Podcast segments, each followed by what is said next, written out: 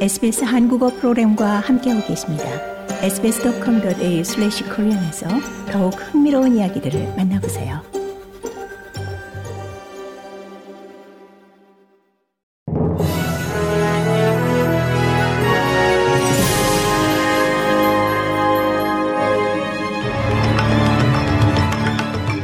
(2023년 12월 15일) 금요일 아침 SBS 한국어 간추린 주요 뉴스입니다.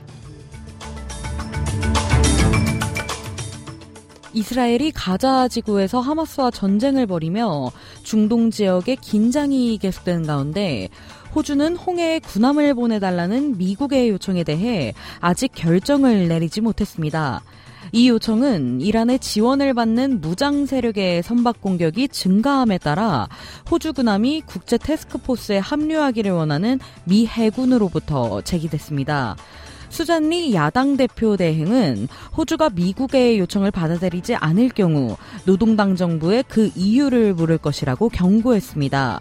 그는 홍해는 국제 해운과 국제 무역에 있어 세계에서 중요한 지역이라며 우리는 가장 가까운 동맹국을 지원해야 한다고 강조했습니다.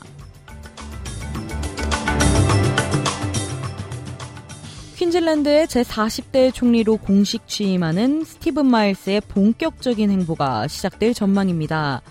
마일스 신임 총리는 오늘 아나스타샤 팔라셰이 주 총리가 사표를 제출한 후 취임 선서를 할 예정입니다.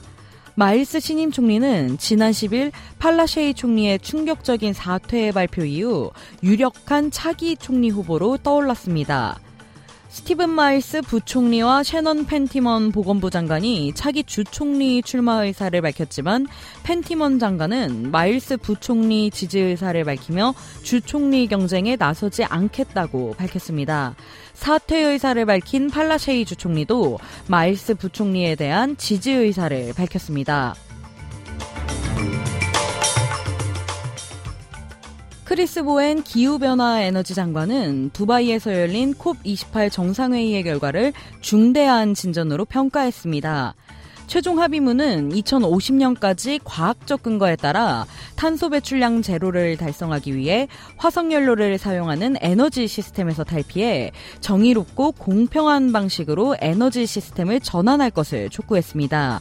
전 세계가 석탄, 석유, 가스의 시대를 종식시키자는 공동의 열망을 표명한 것은 이번이 처음입니다.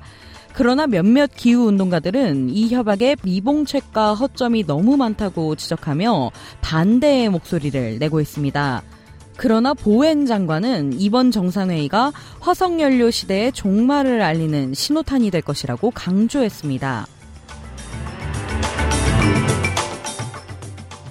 고국인 대한민국에선 여성 한 명이 평생 아이를 낳을 것으로 예상되는 합계 출산율이 2년 뒤인 2025년에 0.65명으로 떨어질 것으로 예측됐습니다.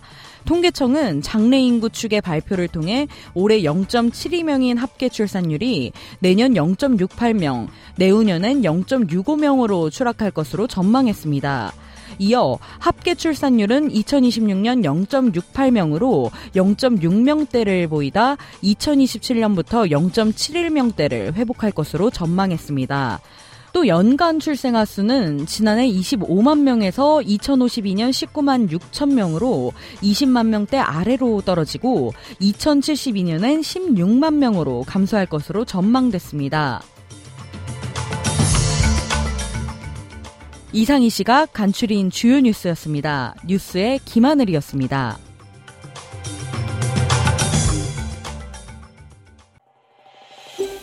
더 많은 이야기가 궁금하신가요? Apple Podcast, Google Podcast, Spotify 또는 여러분의 포드캐스트를 통해 만나보세요.